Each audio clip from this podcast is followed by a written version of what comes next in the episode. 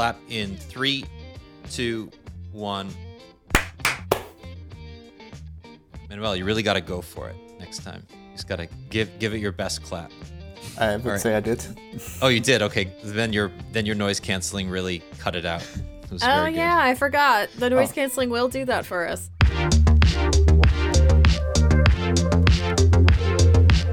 Hello and welcome to the Android Police podcast. My name is Daniel Bader. We are recording this on Friday, July 15th, 2020. I hope anybody listening who either participated in or benefited from Prime Day uh, survived the last couple of weeks because it's been a slog.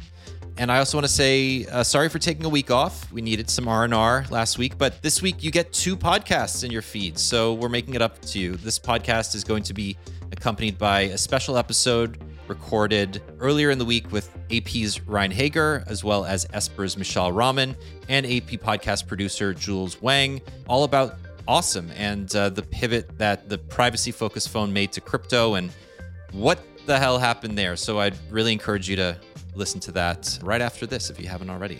All right, joining us today is AP's European editor and senior editor extraordinaire, Manuel Vonau, all the way from Berlin. How are you doing?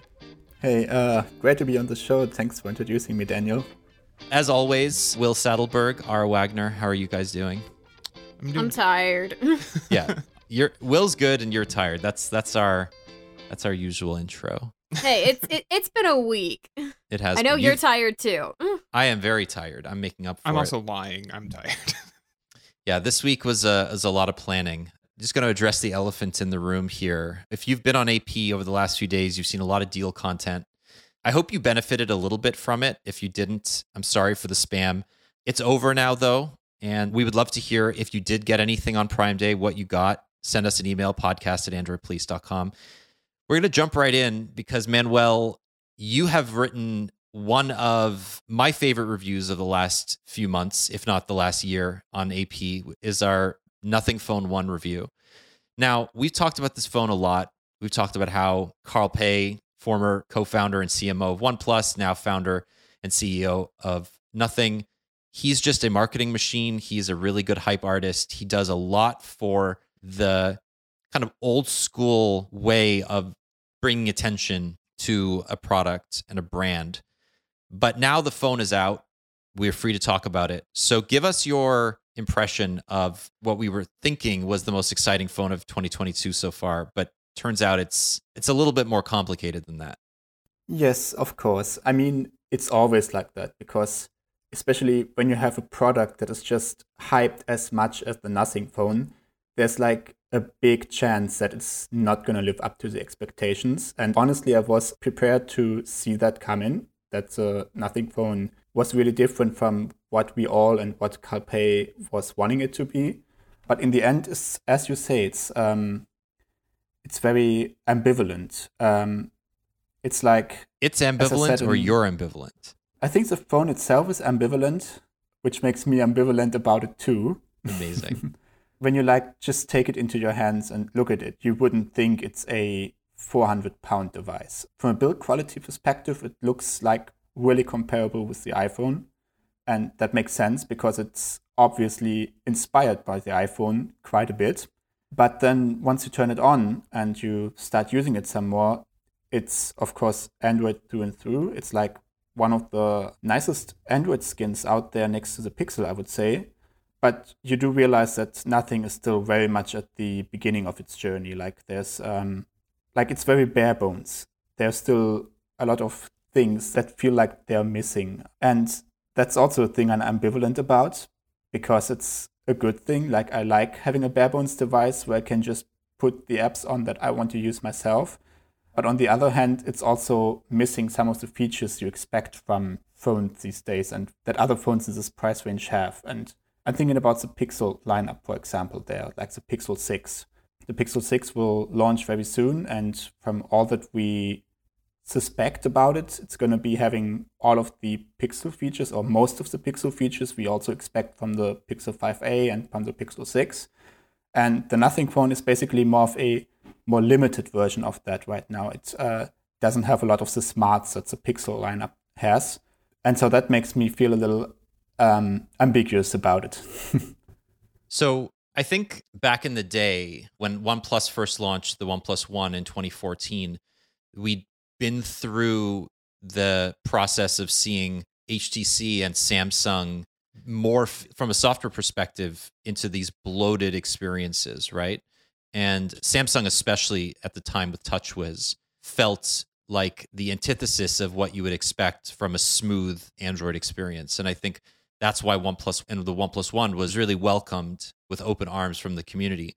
But in 2022, we're in a very different place. And I, from my perspective, of what it seems like, nothing was trying to go for that simple, bare bone or basic aesthetic that the OnePlus One benefited from.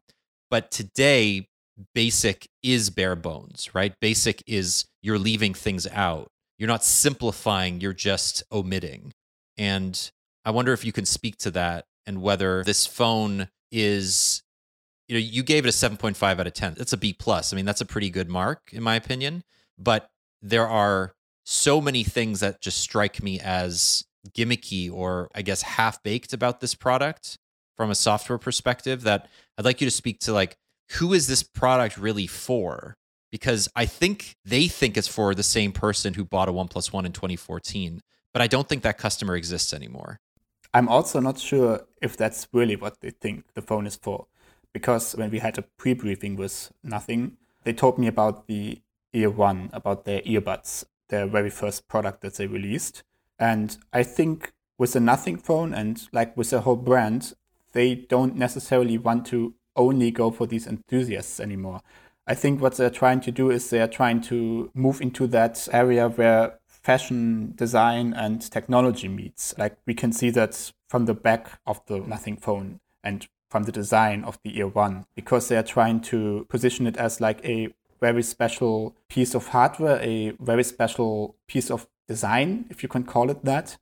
And so I think they're going to try to position it more as a fashion lifestyle thing because apparently that already worked well for the Ear One. They told me that they sold over 500,000 500,000 of those, if I'm not mistaken.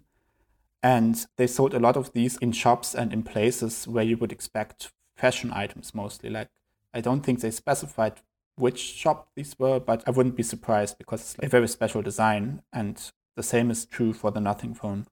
Okay. So the phone is being sold in Europe where you live, right? This is a phone that's going to live alongside the Oppos and the Vivos and the Xiaomi's phones that really don't get a lot of attention in the US. They don't actually get sold here. They're not compatible with US networks. How do you think this phone will do compared to the much more mature distribution and marketing machines of those other brands? I mean, you do get the best of all worlds in Europe because you get Samsung, you get Apple, you get Pixel, but you also get those cheaper brands that bring a lot to the table on their own. I think I explored this question in a recent editorial a bit, where I compared the just launched Xiaomi 12 Lite with the Nothing Phone 1. And the Nothing Phone 1 has been released into an incredibly crowded market. So, as you say, there are like so many different phones, so many different brands that cater to that same 400 to 500 euro market, 400 to 500 pound market. And I'm really not sure how the Nothing phone will do just yet, because what I think the Nothing phone has going for it the most is its design. And as I explore in the review, the glyph interface, the LEDs on the back, they are getting old pretty quickly. Like they are not really a feature that I personally would use all the time. But maybe that doesn't really matter because what people want is something different that isn't like one another boring 400 to 500 euro phone anymore, but something that looks different, feels different. So that could really very much work into Nothing's favor, as well as its strategy to limit sales, to make it a more of a vanity product, to make it something that not many people have, so that if you have it, it's something special. So I think they're in a good position to break into that market and to maybe move up that ladder with subsequent products and once they manage to position themselves as a great choice. Right. I mean, let's talk about the glyph interface, right? I mean, that's the obvious standout design feature. I think nothing wants it to have a practical impact too. Just how practical is it? I mean, maybe put yourself in the shoes of a Gen Z kid who wants some newfangled tech product and the glyphs are the thing that gets them in the door. Like once you get the phone, like what can you actually do with it beyond what we see on the tin? Is there any long-term practical use for this? Has nothing said it will release an API to integrate it into into apps? Like what's the actual implication of having this feature on it? That's a very good question. When I first unboxed the phone, I was very excited about the back and the glyph interface because it's obviously something new that we haven't had before at least not in this way. I remember the YotaPhone that had an e ink display on the back, which is kind of a similar idea and maybe more useful because an e ink display can actually show you letters and actionable information. Whereas the glyph interface is basically just a laser light show that's supposed to wow you when you first get the device or when you look at the reviews and look at the videos. Like I think MKBHD has a really nice video on this, actually, two videos. And the more I use it, the less practical I find it. I think I explored that in the review too. So in the end, you either want to get notified by your phone or you don't want to get notified by your phone. So you focus on work, want to focus on going out with your friends and families, and you turn off notifications, or you do want to get notifications. And the glyph interface lives in this weird in between space where you like, you kind of want to see the phone light up, but you don't really know what notification it is because while you can assign individual callers to individual light shows and individual sounds, there isn't an option in settings to assign different light shows to individual apps or individual chats. Oh man, that is like given the conversation API is like available just as a you know you can tap into that from the notification shade itself. That's a shame like I'm thinking back to my BlackBerry days where you could assign a unique vibration to literally every app. You knew what was a BBM, you knew it was an, a text message, you knew what was an incoming app notification, whatever apps were available on BlackBerry OS at the time. But it was a big deal, and it was it was I think this is a missed opportunity for sure. It reminds me of when Samsung phones had notification LEDs, and you could download like I, don't think it was built in necessarily, but you could download apps from the Play Store that would let you assign like specific colors to apps or yes. or, or mess. And it's like that sounds more useful than what nothing is shipping on its new phone. Yeah, I'm I'm really surprised it's white LEDs I guess are cheaper, but if you're gonna put LEDs on the back of the phone and make it like a big attention grabbing feature for a phone, they better be colors that way I can assign patterns and colors and whatnot to notifications. Because if it's just gonna do the same thing for every single notification, it's no better than just having the screen turn on because if your phone is sitting upright, the screen will turn on when you get a notification anyway. So having a light indicator does literally less than nothing. I mean, unless it can if it, if it's just white, can it get bright enough to actually serve as like a flashlight or a light source for when you're taking pictures? Oh, it does. Like that's one of the features that I think it's quite interesting for photography and videography because it can basically serve as a fill light. It can basically serve, serve as a ring light replacement, um, especially for videos. Provided you're not, you know, actually holding the phone in your hand, I guess, because otherwise your hand would block it. Yeah, you need to hold the phone in a specific way to make use of that properly. Yes, that's true. but like, there's really. I just checked settings once more because I just wanted to be extra sure while we talk about it. When I tap a notification and I go into the settings, I can change the sound, I can change all of the things I could change on other phones too, but there's no direct integration with the glyph settings. So one thing that I still want to test is changing the sounds for notifications and seeing if that changes the glyph interface. But that feels like a workaround, like something like that should be right on the nose for a feature that you want to promote in your new phone. Well, I mean, just wait a couple of weeks. I'm sure there'll be somebody who extracts what's needed for an API or figures out how to turn it on in whatever way they want. And then they'll just make a rooted app that's like, okay, you want to actually customize your thing? Here you go. But the fact that nothing has not built that in already is a disservice. Mm-hmm. And again, like this is a living product. We can hope that one that OnePlus that nothing will add functionality and improve the software experience over time. Let's just quickly talk though about the bona fides, right? The hardware, the performance, right? This is a mid-range device in a lot of ways. It's running a Snapdragon 778 plus SoC. It's 778G plus. G plus. My apologies. Uh, the G stands for game Gaming. gaming. Sure, Good. good.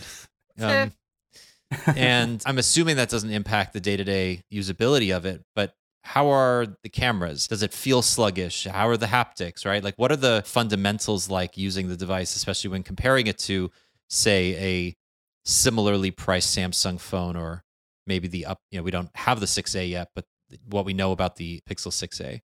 Right. Um, so let's start with the haptics. The more I use it, the more I actually dislike the boxy shape, especially as it looks on the Android side, because it makes it somewhat harder to hold on to for long scrolling sessions.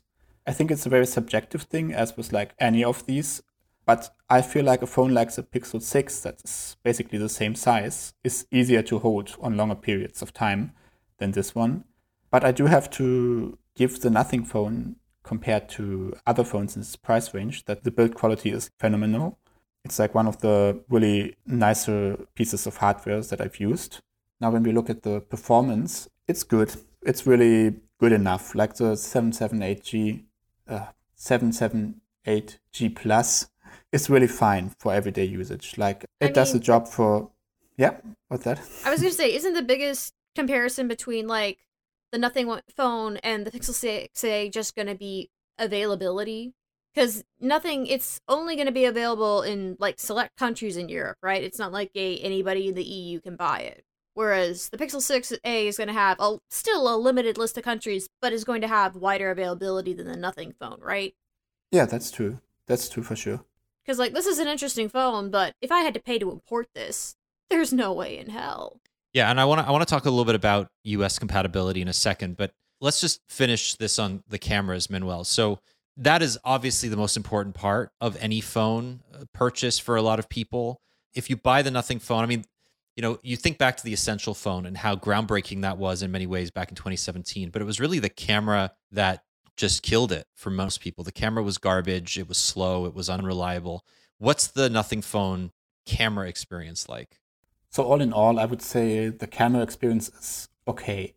I wouldn't say it's better than other phones in the price range. I wouldn't say it's necessarily worse. I'm going to be doing some more testing over the next week on the camera front because I'm going to be able to take some nice pictures of Italy then. But overall, I can say that across the ultra wide camera and the standard camera, the color temperature isn't so super consistent. This will probably not be something you will notice when you just take pictures with one camera of one subject and then use the other camera for another subject. But like side to side, you see it instantly. And the nighttime performance isn't so great either. So you actually need to switch to the night mode manually. It doesn't kick in automatically. And even then, I wasn't really happy with the night mode pictures compared to what I would get like from the Pixel 6. Uh, but this will need some more testing. Uh, overall, I think it's fine. It's not great, not terrible. It's fine. Okay. I think that's the overwhelming feeling I get from this is that is that it's it's fine. It seems like that's what you're concluding. It seems like that's what a lot of other people are concluding. It is certainly not as good as it was hyped, but then again, how could it have lived up to those just insane expectations?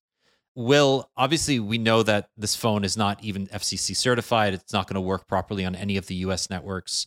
Should people import this phone if they can? They might get a signal on LTE on T-Mobile or AT&T, but even then, like, is it worth it? No, I mean, not with everything Manuel just said. I mean, why? It, you're probably going to have to pay a little bit more to import it anyway, like reseller prices, right? So you're already looking at spending even more than what it's priced at.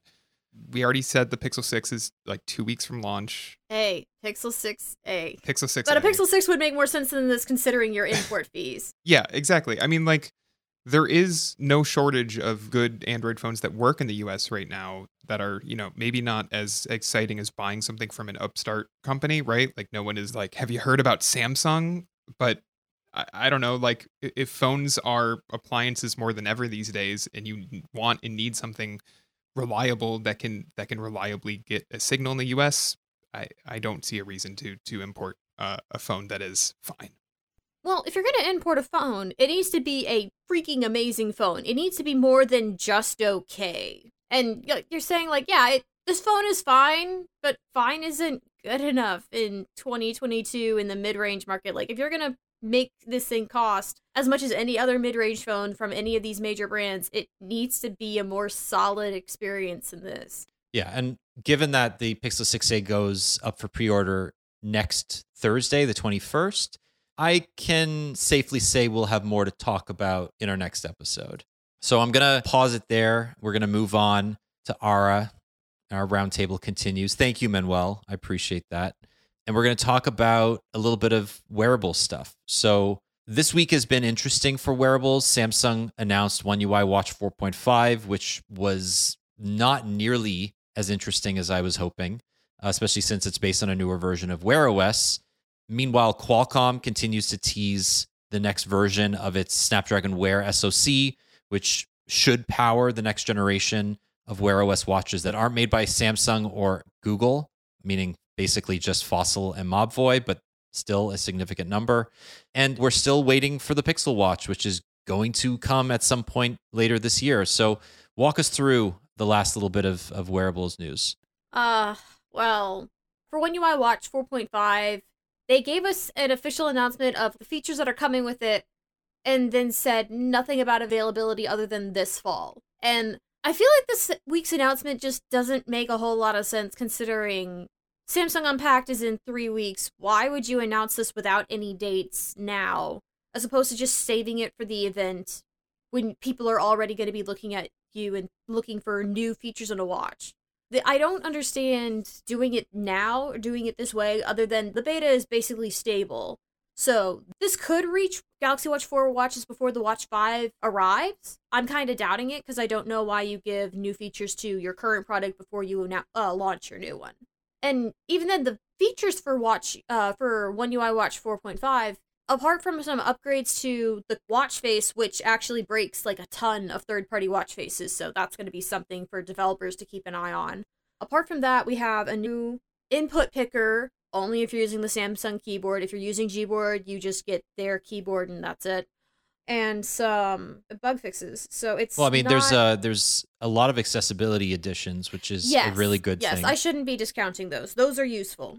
And the fact that you have more customization on the watch faces themselves, I think, is also important. I mean, this is obviously going to launch when the new Galaxy Watch 5 series launches, right? So Samsung always does this. It teases the software update. It launches that software update with the new watch, and then the old watches will get that update shortly thereafter. I think that makes a ton of sense. We know a little bit about the Watch 5 series that it likely won't have the rotating bezel of previous watch series. There's going to be a pro model and a non pro model as opposed to a classic and a non classic model. The Watch 5 Pro is going to be super thick and bulky as it always is, but all in all, like we're seeing the slow evolution of Wear OS 3 here. And we still have not seen what it's going to do on the Pixel Watch. We still don't know what it's going to feel like on watches that aren't made using Samsung hardware. That's been a long time coming. Will, maybe you can give some input here, but the fragmented approach to Wear OS 3's rollout, right? The fact that it seems like it's Samsung's show far more than it's Google's at times, and that Samsung yeah. is really owning the narrative here.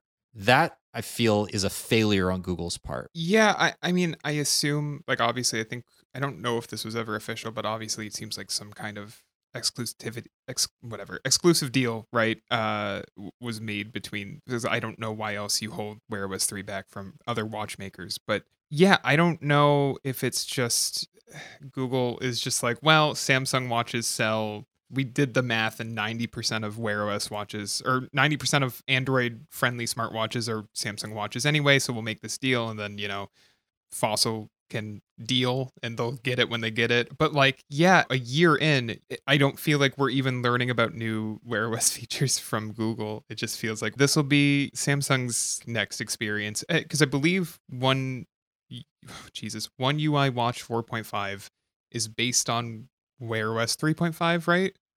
And like, yes. I, I don't think they've even talked about what Wear OS 3.5 is. We haven't even seen Wear OS 3 really, not not for what it is. No, like, exactly. We've seen One UI Watch 4. We have not seen Wear OS 3. so There's a couple of reasons for all of that, but the first one is, and the exclusivity thing, I'm willing to bet is because Samsung was the partner for Wear OS for rebuilding right. the system.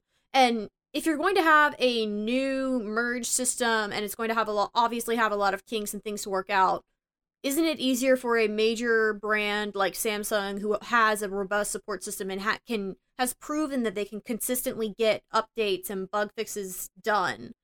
Isn't that the better partner for testing the brand new first disagree. generation of a system than Fossil or one of these others who updates can take six months? No, I, I don't disagree, but is Wear OS a Samsung product now or a Google product now? Because I feel like I'm learning a lot about, about it Yes. from Samsung. I mean, that's the answer they want you to take from this is that Yeah. the, the answer is yes, it's both and it's neither. And that's what's so messy about this. And so when when something but I like mean, it's also been a matter of we just don't have really the hardware yet on the non-Samsung side. Like we're still waiting on the Wear 5100 Plus, because right No, now yeah, the absolutely even even the Wear 4100 Plus, it's okay, but it's not great for a wearable, especially for the wearable battery, compared to what Samsung has done with Exynos. right, Like it's the one instance where Exynos beats Qualcomm handily right now.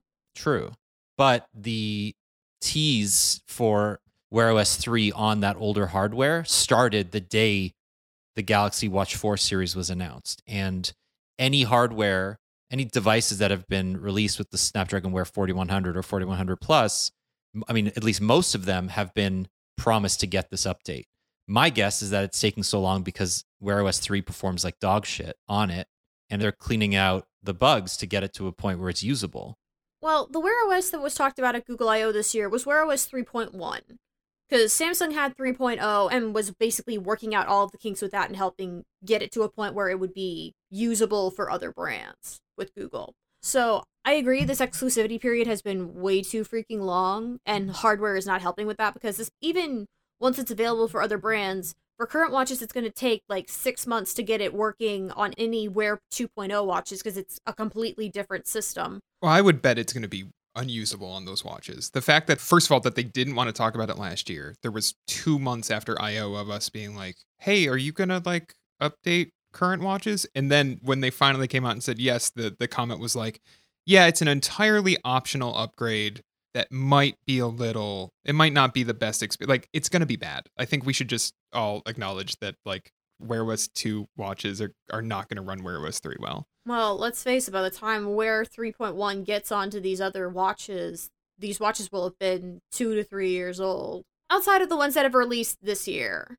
Well, there's stuff that launched this year. CES had like three or four different watches, but all of those were 4100. Well, I mean, there was stuff were launching made last year. with Wear OS 3 in mind. Oh yeah, you're right. Yeah. So we are still kind of waiting. What I'm really interested in, though, is this Snapdragon Wear 5100 tease that Qualcomm is putting out there. The rumors are that this is now officially going to be built on an efficient manufacturing process, perhaps even a four nanometer process, that it will have entirely custom silicon optimized for wearables. You know, it's not just a low power A53 set of a set of uh, A53 cores with a coprocessor that's doing a bunch of the low power stuff in the background, but really all of the cores are optimized for the function of making sure your watch lasts longer than a day, which really has been a bugbear of Wear OS users forever. I mean, to be fair, the Galaxy Watch 4 Classic that I wear is also a one day watch, but it can be a one and a half day watch if you're conservative with your use. And that's on a five nanometer chip, an Exynos chip. So it's not like a- given that you're going to get way better battery life, but it's long overdue. Qualcomm has ignored this for years. At the very least, we're just going to get a competent competitor to whatever Google or Samsung is putting in its hardware. I'm sort of excited for the next generation of, of Android wearables for the first time, right? Wear OS 3 is a good product on the Galaxy Watch 4. What we've seen of what it looks like on the Pixel Watch looks fantastic. I enjoy using Wear OS again for the first time in many generations. And I think with the combination of decent hardware and the next generation of Wear OS 3 based watches from companies like Mobvoi and Fossil, I mean, I, I, I maybe I'm naive, but we're we're finally going to see the golden age of of Android wearables. but I I don't know. Maybe maybe it'll fall flat on its face like it always does. I mean, the only thing I want to see out of the Galaxy Watch 5 is a fast charger. Because Samsung has actually gotten worse about charging speed as things have gone on. Because when I had a Galaxy Watch Active 2, literally the only time I ever needed to take it off was whenever I took a shower. And in the 20 minutes of my shower and getting dressed again, my watch would go from like 30, 40% all the way back to full. And when I take my watch off to go take a shower this time, my watch is going to have to stay off for an hour, hour and a half. God knows how long I'm gonna it's gonna be before I remember to oh I need to put my watch back on so that way I hear notifications because I tune out the world with these meds. So I'm I need it to be faster because Samsung has used the exact same charger since the Galaxy Watch Active 2, which means it's USB A and it's like a basic 5 volt 1 amp charger. It's so weak. And every other brand is focused on improving charging because you may not be able to fit the biggest battery in there, but if you have fast charging, it doesn't matter so long as you can top off the watch in like 30 minutes or so. Yeah. And Samsung can't do that right now. Mm-hmm. Yeah, we'll see. I'm cautiously optimistic because I am for everything because uh, that's just my personality. But I'm also I also accept disappointment pretty well. So that's, uh, that's another part of my personality. We hope for the that I- best and we expect the worst. That's just how it has to be if you're a Wear OS fan. if you're just an Android fan in general, basically. But yeah. Okay, let's move on. Um, Will, let's finish this off. So you have a grab bag of stuff. Yeah, let's talk about disappointment.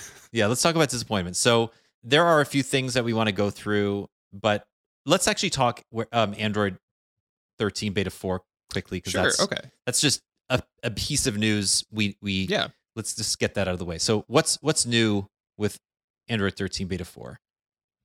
It's a release candidate. That's the end of the list. I, I don't have anything else for you. The build is only a week newer than Android 13 beta 3.3, which was the third bug fix that was rolled out after the June update. So, you know, they fixed a couple more bugs, but this really could be beta 3.4 and, and no one would be able to tell the difference. It's a release candidate, which is great because it means that we are weeks away from a full launch of this thing, which is the earliest. God, I just wrote this down too. It's the earliest since Android 9 Pie was the last time Google launched a new version of Android in August, and that's what we're headed for is like an early to mid August launch. Wait, Um, that's Oreo wasn't an August launch? I could have sworn. Oreo was an August launch, but Pie was after Oreo. Ah. Oh, wait, Yeah. yeah. Sorry. Yeah, they no, you're good. Yeah, they timed P comes Oreo after was O, Pie comes after cookies. You know, it's it's the natural order of things. Yes, Or- the or- natural d- progression of sweets. to be fair, the Oreo launch is is I remember it better because they timed it with an eclipse. I don't know if anyone remembers. They put out that video of the the animated Oreo cookie like blocking the sun. Back Um, when Android releases were fun. yeah, I have no idea why that has stuck in my head for five years, but it has. I'm still annoyed they Um, didn't release more of like the Android Oreos because I would have bought those and eaten them with so Yeah. much glee. Well, I, I remember KitKat and how they had these um, promotions where you could get like Play Store. Um, was it Play Store back then already? Yes, where you could get Play Store credits. Yeah, Play Store credits. But yeah, you know, it's a minor-ish update this year. It's a lot of changes, but it's not stuff that people are going to notice immediately. It's not, you know, we had a big UI change last year. This year it's a focus on security and privacy and and kind of tweaking the stuff that they added last year. And that means that it's a little less exciting, but we get it sooner and it's pretty ready to be a daily driver. It is what it is. If you haven't tried it yet, you can you can try it right now. I haven't noticed any bugs. Um, I haven't really seen anyone notice any bugs when I've been perusing Reddit. So Yeah, I think beta 4 is pretty good, right? If Yeah. if you're going to take the plunge now, it's probably fine. And then once the final release comes out, you'll get updated roll to right that. over. Just Yeah. remember, I, I think it's true today still. If you don't opt out of the beta program, though, you'll get opted into the Android 14 beta or develop. Is it the beta program next year? I don't think it's the beta program next year. It's they get opted into the beta for the So, QPR. yes, you're right. From the Yeah, the- QPRs, yeah. which which are going to continue. So that's Yeah. something that you want to keep in mind. Like I'm happy that there's nothing wrong in here because that means that we actually might get a release in early August the way it looks like we are. Like I wanted this to be like a bug free, nothing changed. Just have my bug fixes and let's go. Cause if last year if Android 12 was the big up overhaul, this is to quote the old iPhone update uses, this is the S update. Yeah, where we just took everything Yeah. and we refined it.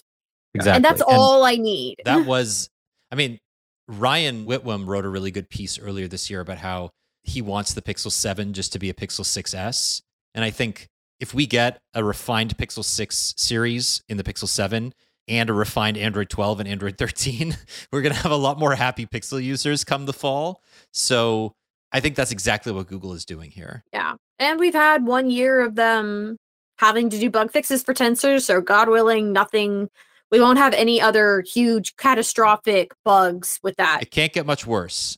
I mean Yeah. like there's got to be some wood around here somewhere but it could not be much worse than it was at the beginning of the pixel 6 so all right. Well let's finish this off just talking about a doozy of a piece that ryan wrote yesterday titled google would rather ruin its products than pay sonos and that's unacceptable.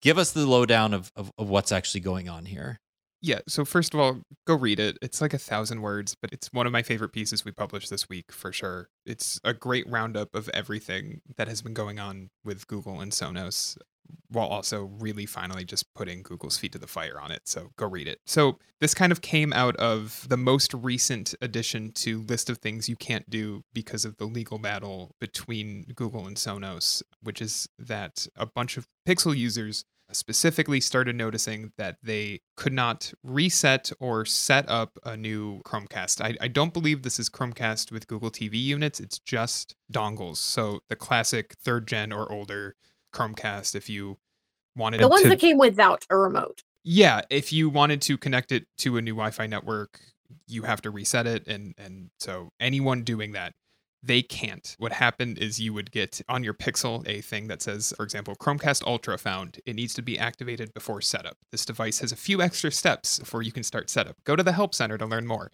There are no extra steps. The extra step is that you can't do it on that Pixel. You need a different device, whether it's a Samsung phone.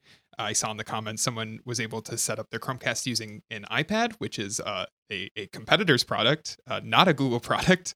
So this uh, all comes out of Google uh, disabling things uh, in their software that they had basically violated patents that Sonos owned, and instead of licensing them, they are deep in a lawsuit with them. So I, I want to kind of quickly run down the list that Ryan made of other things because this is far from the first. I'm just going to completely take it from Ryan. Uh, casting volume controls were removed and then added back in a way that presumably circumvented Sonos patents. That was, I believe, in January. Volume controls for grouped speakers uh, have been lost both in hardware, uh, volume keys, and in software apps assistant voice based controls. Group speakers no longer work on devices running older cast firmware. Product installation and updates may require a device utility app for, quote, a small set of users. And Google Home app has lost the Cast My Audio button for speaker groups. Uh, and then, of course, this latest one as well. So basically, Ryan's point is that he talked to a lawyer saying that Google could theoretically be open to a class action lawsuit against Pixel owners and anyone else who, you know, bought a Google Home Mini or a Chromecast expecting to use it and then because of Google's legal trouble can no longer use it effectively. But overall, it is kind of just Google being petty towards Sonos and hoping to squeeze them by not licensing the patents that they own while also trying to or I guess while also not caring about the fact that like consumers are going to get hurt in this. I mean, it's just being petty for the sake of pettiness at this point. We know Google has the money to pay for the licensing fees for this, and it should because the Google Home, Google Assistant home ecosystem is worse than it was three years ago. And I did Absolutely. not think that was possible. I would not blame. I don't know where you would. I guess Alexa, but I genuinely would not blame anyone if they saw this stuff and was like, "Well, I'm, I'm not gonna buy any more like Google like smart home products," because like if this is just one legal battle, like who knows if there's another legal battle coming in two or three years that will disable more products, right? Like, like I'm just that's purely hypothetical, but like this is how you burn consumer trust. You sold They are burning a trust. bill of goods, and then you took some of that away. So it's not like Sonos, uh, as as Ryan points out, tried to negotiate a patent deal with Google as far back as 2016. There has been plenty of communication between the two companies. Google has, I believe, been found to have violated those patents. I, I think they're Well, in- they're they've appealed, but at the same time, Google had to remove that functionality because it was found to have contravened the patents, Right. and there was an import ban on these products until some of the functionality was changed. So they basically had no choice. They had to unwind some of that functionality in order to continue selling the products in the US. Or they could license. Well, that's the other thing, right? Is that they could that would be an admission of, of guilt, which Google doesn't want because they have countersued Sonos for patent infringement as well and want as much leverage as they can over Sonos in that upcoming legal battle. It's just messy. Admittedly, a David versus Goliath thing here. Sonos is a tiny company compared to Google. Google could spend $20 million or whatever it would cost and license these patents, which it did willfully violate. Like it's it's not even up for debate anymore. That happened. The reason your Chromecast and your other Google products is not working properly is because Google did violate those patents. Period. A court found them guilty of this. So not paying up is just stubborn. It's willful stubbornness and it's really not acceptable anymore. Um, and it would be a drop in the bucket. and it's actively hurting consumers. Like, Exactly. I really want to like double down on that. Google is not the company. They're not hurt by like the only people truly hurt by this, other than I guess Google's like reputation is is like you and I trying to set up a, a third gen Chromecast for our parents, right? Like it's that's it. Yeah, for sure. Well, I like when we end the podcast angry because it makes us really, it just gives us fuel for the rest of the day. So we're going to Yeah. leave it there. Will, thank you. Ara, thank Yeah, you absolutely. as always. Manuel, it's been awesome having you on the show. We're going to have you back again very soon. Because you haven't been on yet, tell people where they can find you on the internet if they want to learn more about you. Oh, sure. Um, thank you for the outro, Daniel. So, obviously, people can find me on Android Police, um, but I'm also active on Twitter, and you can find me under my handle at Manuel Vonau. So, nothing fancy there. Excellent. You can find Will at Will underscore Sattelberg. You always look up, like, is he going to say it right? Is he going to say it right? I'm waiting for that underscore. underscore. You can find Ara at Ara Wagco. You can find me at Journey Dan. You can find all of us, as Manuel said, at Android Police. We love hearing your feedback, so send it to Android Police, podcast at androidpolice.com. And yeah, we will be back next week with another very good episode about another very good product that we can't talk about yet. Until then, have a great week. Go listen to that supplementary episode about awesome. It is very good. In fact, it might actually be awesome. So we will leave you with that terrible pun. Have a great week, everybody. Bye bye. Bye bye. Bye. Bye.